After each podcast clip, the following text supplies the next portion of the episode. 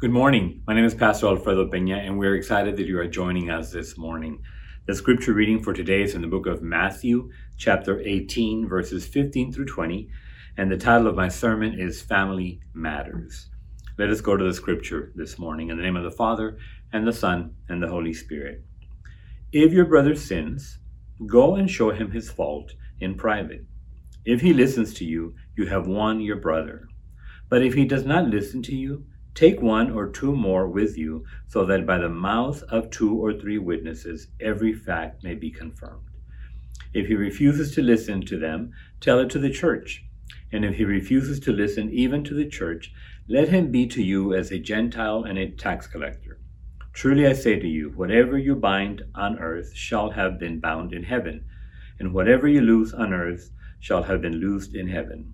Again I say to you, that if two of you agree on earth about anything that they may ask, it shall be done for them by my Father who is in heaven.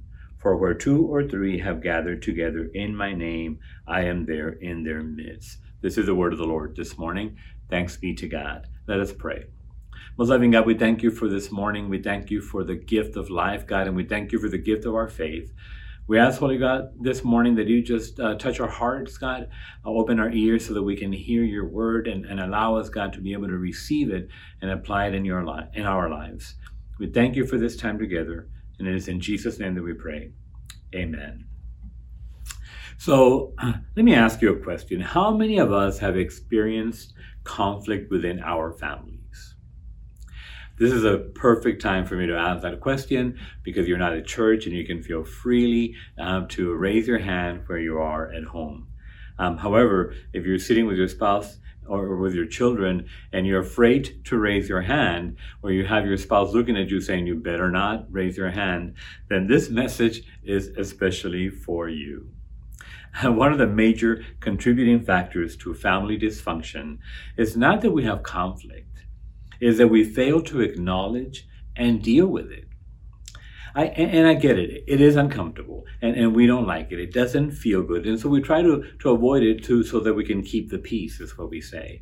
Although peace is not really just the um, uh, absence of conflict. But for the sake of, you know, I just don't want to argue, I don't want us to go there, we, we tend to not say anything. But the problem is that by doing so, we're not resolving the issue. Um, in fact, um, because we're not saying anything, the person might continue to um, to do the things that they're doing or behave the way they're behaving because they don't know that um, it's hurting us or it's making us um, you know feel uncomfortable. And so they continue to do it. And so what we do is we then start building resentment. And then we get to a place where we just create some separation. And we don't want to be around um, those individuals. And that's why you know sometimes you know we don't because we don't deal with a uh, conflict within the family. There's people that don't want to go home for the holidays, or, or they, they do go, but they go because they, you know, expecting that there's going to be a fight or, you know, something that tends to, sometimes that could happen when you have family members coming together. Um, a strong family is not one that doesn't have conflict. Um, it is one that knows how to deal with it in an, effect, an effective manner is having the right heart, um, having the right attitude, and that will result in the right outcomes. So, what if I told you that um, the same applies to the church? Now, one of the things that, that I love to hear as a pastor is when a member of the congregation refers to us as their church family or their spiritual family. You know, and to, to me, that's just, it's just great because it, it means that we have uh, reached a higher level of connection. And it is great. However, the same conflicts will arise because we have the same dynamics within the church as well. So then, what do we do?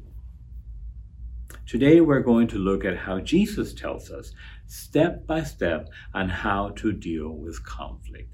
We will look at our three life application points this morning, so get your pens and your paper ready to take some notes. Here's the first life application point conflict is inevitable anytime that we have humans together um, and coexist together, we will have conflict. Anytime that we have Christians together, we're going to have differences which could result in conflict. Anytime that we put Christians together that come from different faith backgrounds, we are going to have some differences that could be potential for conflict. And then if you add the difference in race and generations and culture, I mean, we just keep adding, adding layers of, of, uh, of, difficulty uh, when it comes to bringing people together. And all those things together could be a wonderful things because because all those things together is what brings diversity. And diversity is great. However, if we're not careful and we don't know how to deal with the conflicts that arise from all those differences, then we can just also be a walking time bomb. So, conflict is inevitable, church. There it is. You know, there's just no way around it. Um, we are going to um, always have that potential for conflict because we are continuing to to evolve and, and, and we have differences in, in opinions and perspectives and or even sometimes just in the way we communicate with each other. So we um, we will have those conflicts. But in order for us to um, achieve um, the unity and the strengths and, and, the intimacy that we need to achieve as a ministry so that we can be effective is we, we, we're going to have to learn how to deal with those things. So instead of avoiding conflict, let's expect it and let's grow closer together through it.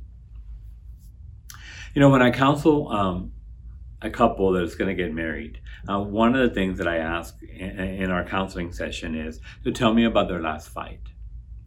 And, and it's interesting because, uh, you know, sometimes, you know, that's not something that we want to share, right? But, but I always struggle when, and I worry when they tell me, oh, we never fight.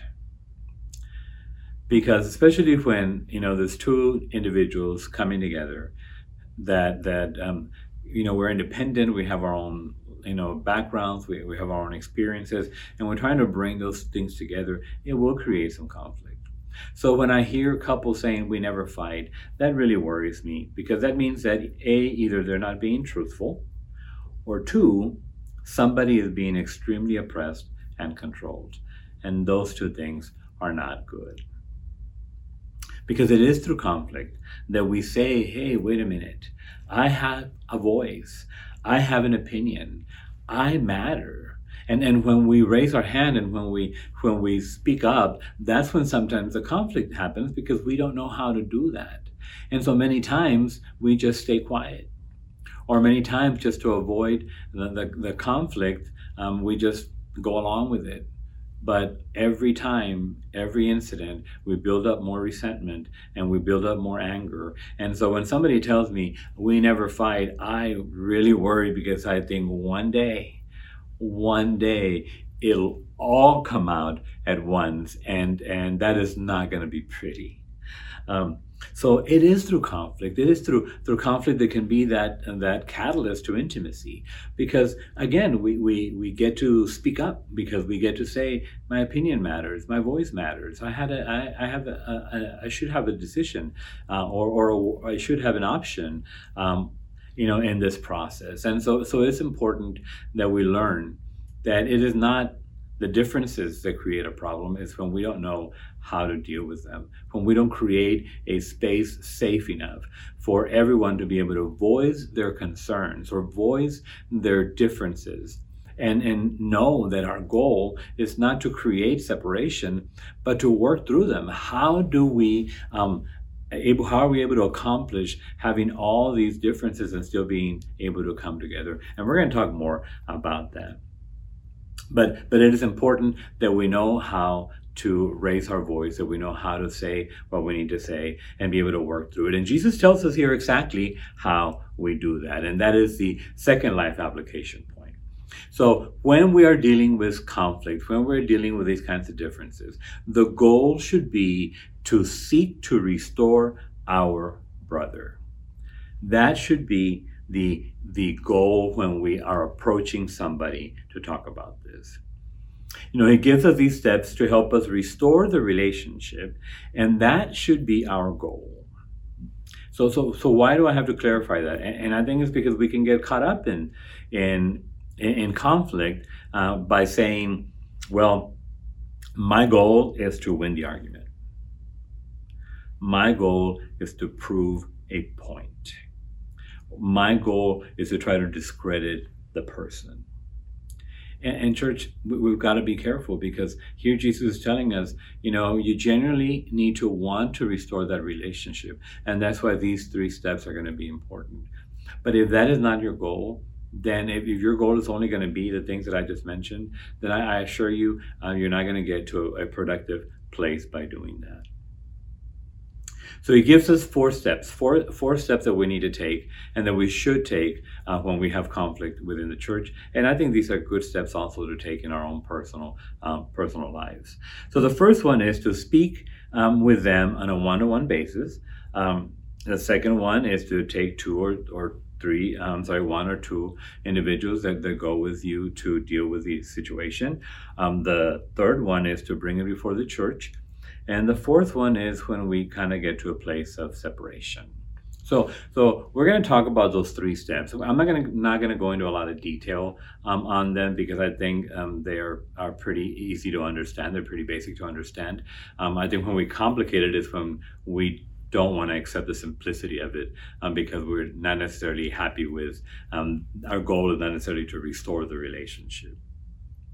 So this is the thing that we, we must um, understand before before we even take um, step one is we must be in the right mindset before you go and talk to somebody. You know, one of the things that I like to do when I'm going to um, speak with somebody and and I know I'm going to have to address a, a degree of, of uh, conflict is, is I always try to think about maybe five good things about the individual. So before I'm going to even go talk to them, I, I think, Lord, help me see um, some some positive things, the good things about this individual. Because if I stay in the mindset of focusing on just what I think they're doing wrong, then that tends to not be a very productive conversation. So we never want to go with somebody with that kind of approach. We must be in the right mindset. We must be prayed up. The other thing that I always like to do before I um, you know start a, a, difficult conversation is i'd like to make my own assessment.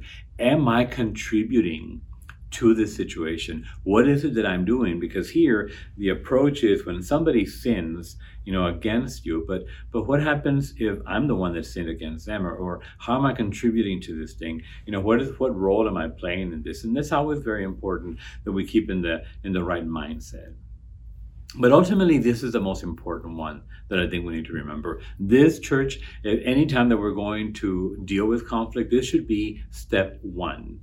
And that is to go to Galatians 6 1. That should be the first step. And that should be a non negotiable. This is where we should go, not just to read it, but we should pray about it. We should use this scripture in our devotion time before we even approach the individual.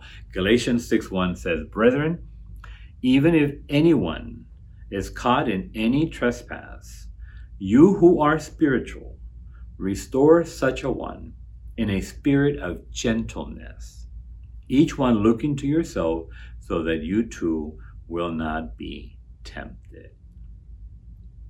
If you are spiritual, you need to be gentle. And you know, and here it's interesting, and let's be honest, you know, sometimes we get to that place of spirituality when we are so I'm willing to be able to tell somebody when they're doing something wrong.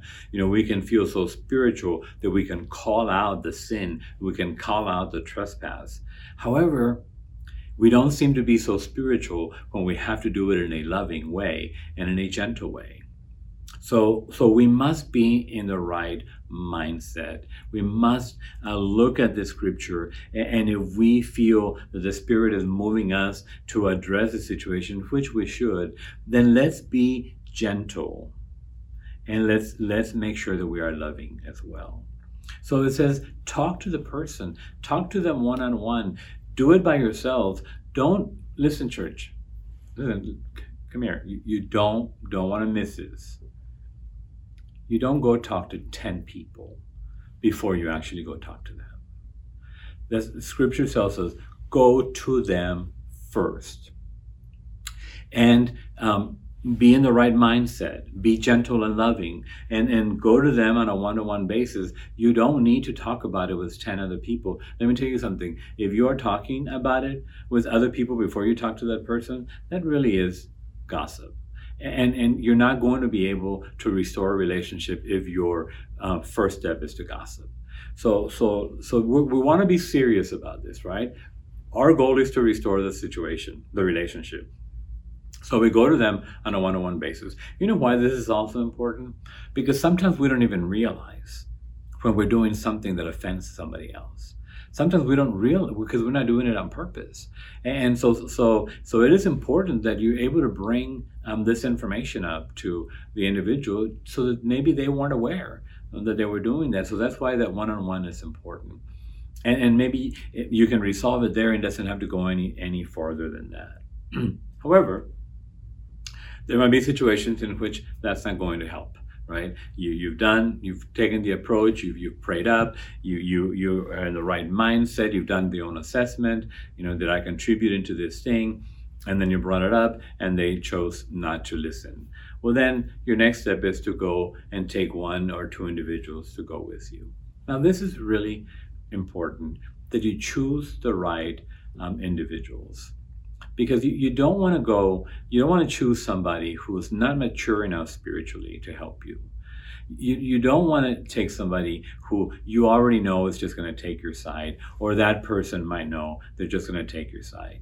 You, you want to go with somebody who's going to be honest enough to, with you to say, you know what, I think that you are contributing to this situation, or or they can tell you, you know, I think it is your flesh um, that that's wanting you to, to confront or approach this person, and, and that that those individuals will help you uh, pray and and talk through this process. However, if you are in agreement that you need to address the situation with this person, then make sure you choose the right individuals. Again, you want to use the right ones. You want to use the ones that are going to, whose goal is also going to be to restore the relationship. So it's really, you need to be really careful. Don't go to somebody that says, Ooh, you know, I can't believe he did that to you. Oh, what a jerk. Yeah, let's go talk to them, right? Uh, you don't want to, to take individuals and say, Yeah, you know, let's go land, uh, lay some hands on those individuals. Those are not the people that you want to take. And, and I don't know I'm making light of the situation, but it's really important that we choose the right people. You know, I, I, I remember using this example, and I hope it makes sense to you, but if somebody's drowning and I'm in the middle of that conflict, you know i'm not going to be able to be much help at that point i'm i'm in the same situation and maybe i can't i can't swim right because I, am so caught up in this conflict so what i'm going to do to try to help them is i want to get individuals who know how to swim i want to get individuals that are going to be able to jump in there and help bring this person, help save this person. So I'm not going to go out and get people that are that don't know how to swim, and by that I mean I'm not going to go out and get individuals who are not spiritually mature enough to be able to to navigate through this process. So the two, one or two people that you choose uh, to take with you is going to be very important.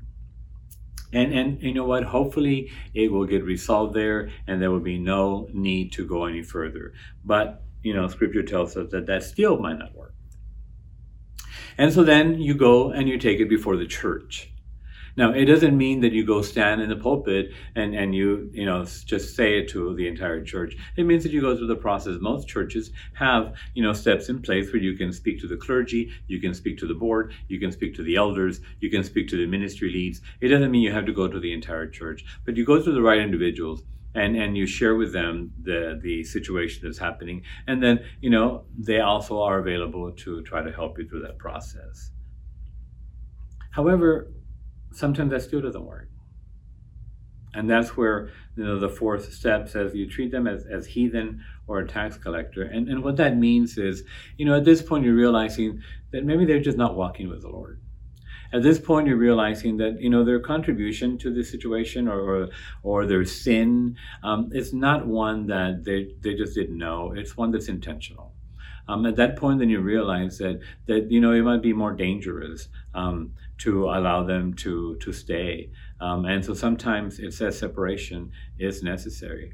Now again our goal is to restore. So if we as the church are considered the body and, and your arm is injured or your arm hurts, your first step is not going to go to try to amputate it. That, that is not what, we what we want to do, right? The first goal is let's do whatever we have to do to try to save it. However, if at some point um, it gets to the point where if we don't amputate it, the infection is going to continue or, or it's going to take on um, a life of its own or it's going to lead to death. And then at, some point, you know, that is going to be the decision to make. And that applies to churches as well. You know, there could be a time in where we would have to have that conversation or, or that announcement to say, so and so is no longer with us, so and so is no longer leading this ministry, or please be careful, uh, this so and so if you see so and so in the church, um, please notify somebody because, um, again, sometimes it can get to a place where they're just not walking with the Lord, where they're not trying to to um, be a contributing uh, member in a positive way, um, where their intentions are to hurt. And so we, we we look at these steps, and these steps are important. But we also have to remember that, that our goal is always going to be restoration. And so, so when, when it says to treat them as heathens, or, or tax collectors, it doesn't mean that we give up on them. You know, Jesus didn't give up on heathens or tax collectors. Otherwise, we wouldn't be here, right? And so, so Jesus, in fact, had dinner and went to uh, the tax collector's home. So, so we know that it didn't mean that Jesus would just close the door and say, "You are dead to me." So, so there has to be a degree of separation for you know, whatever reason.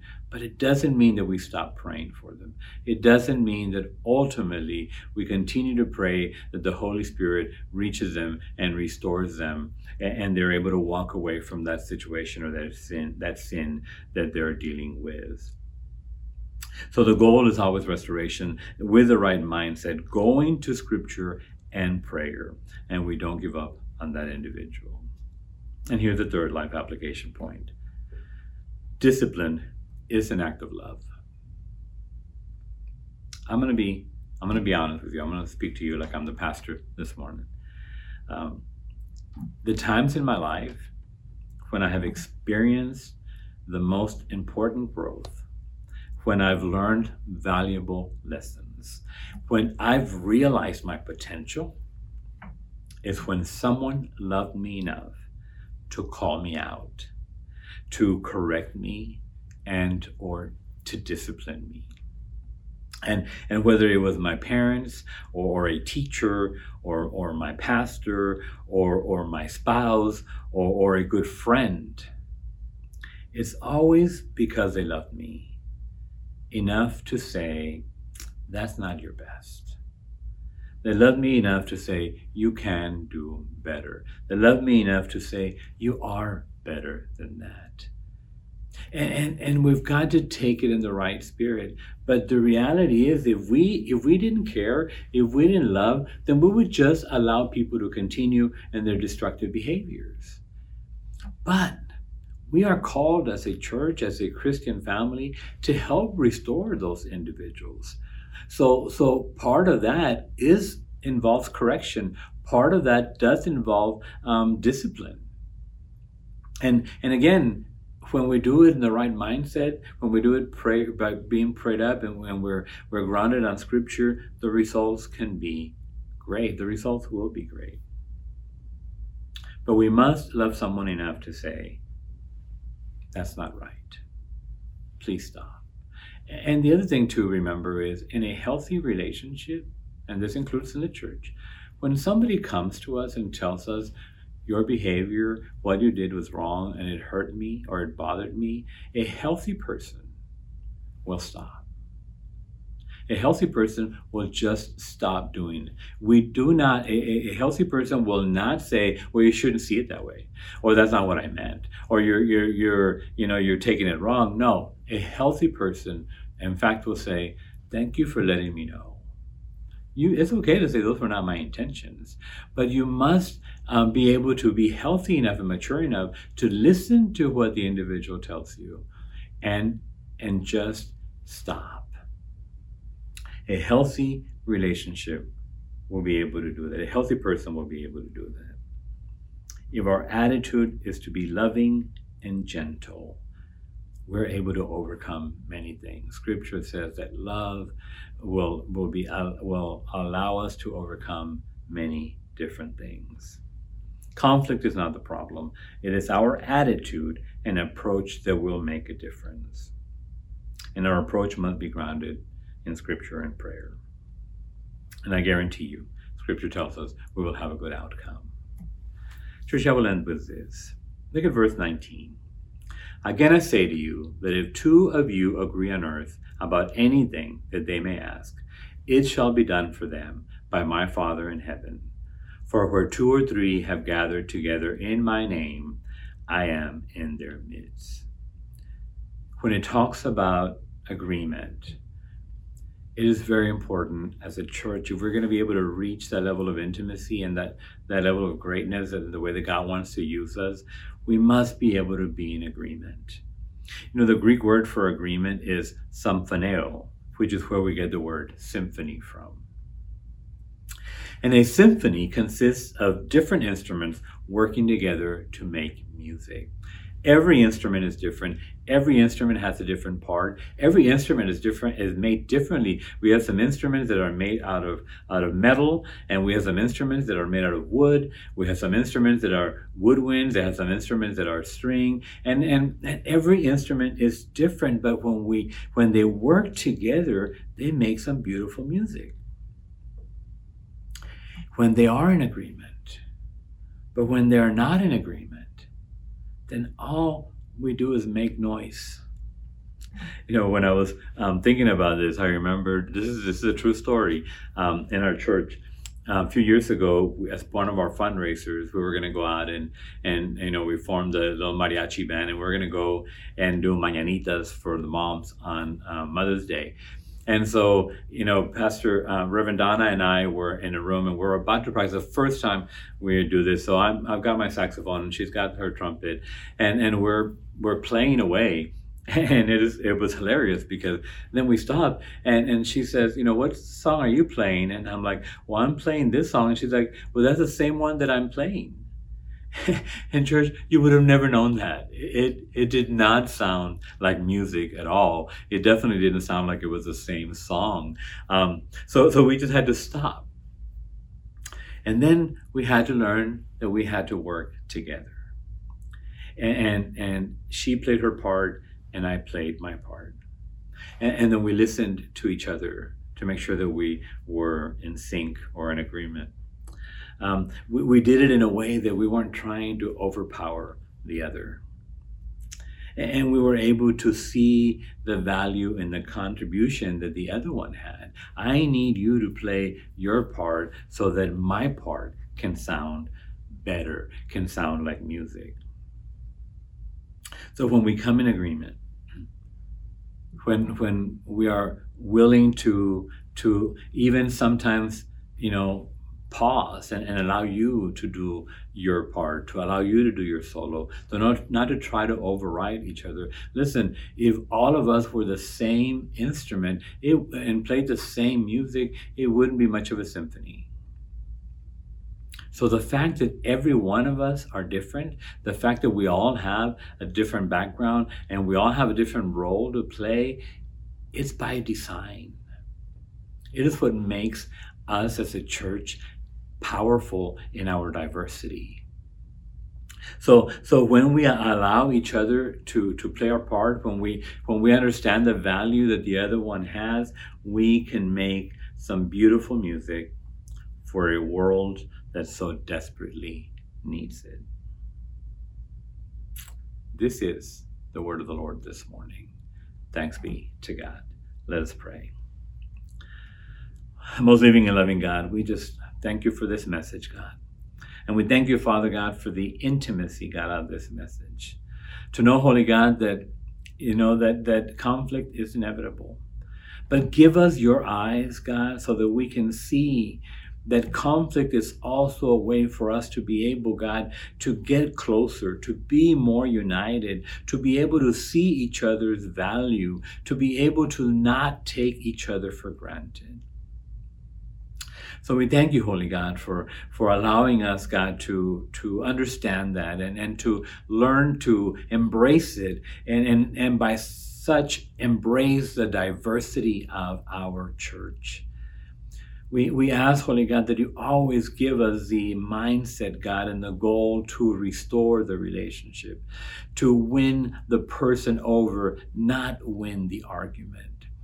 To allow us, Father God, to let go of, of, of, the need to be right and instead, God, be able to be open enough to be able to listen to the other person and be able to listen to their needs.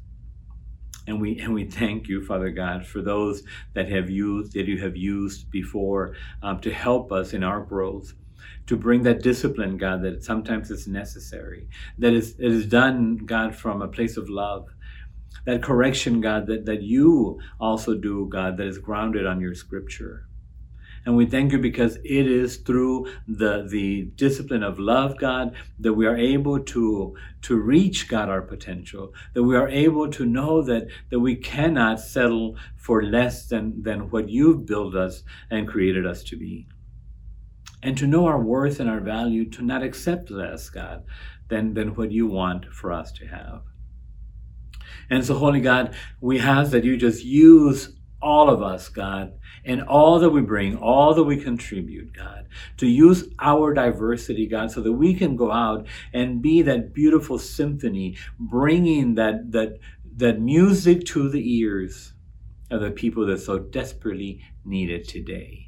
Use us in a mighty way. Help us be able to see each other's contribution. Help us stay in our lanes and, and play our part and, and help us understand, God, that sometimes it requires for us to rest so that the others, God, may be able to play their part. But we always do it in a spirit of love, in a mindset, God, of gentleness, and always um, grounded on your word and in prayer. We thank you for this time together. We thank you for this valuable lesson. And we do this and claim it all in the name of Jesus. Amen. We thank you so much for joining us this morning. It is our prayer, like it is every Sunday, that this message and that this service was a blessing to you. We invite you to visit our website, nb-ccc.org,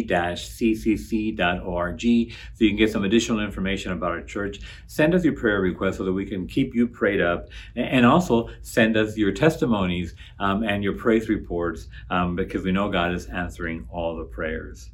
It's also an opportunity for you to give your love offerings and your tithing, and to be able to, to stay connected. Now, church, you heard the message today. Now let's go and make some music. God bless you, and we'll see you next week.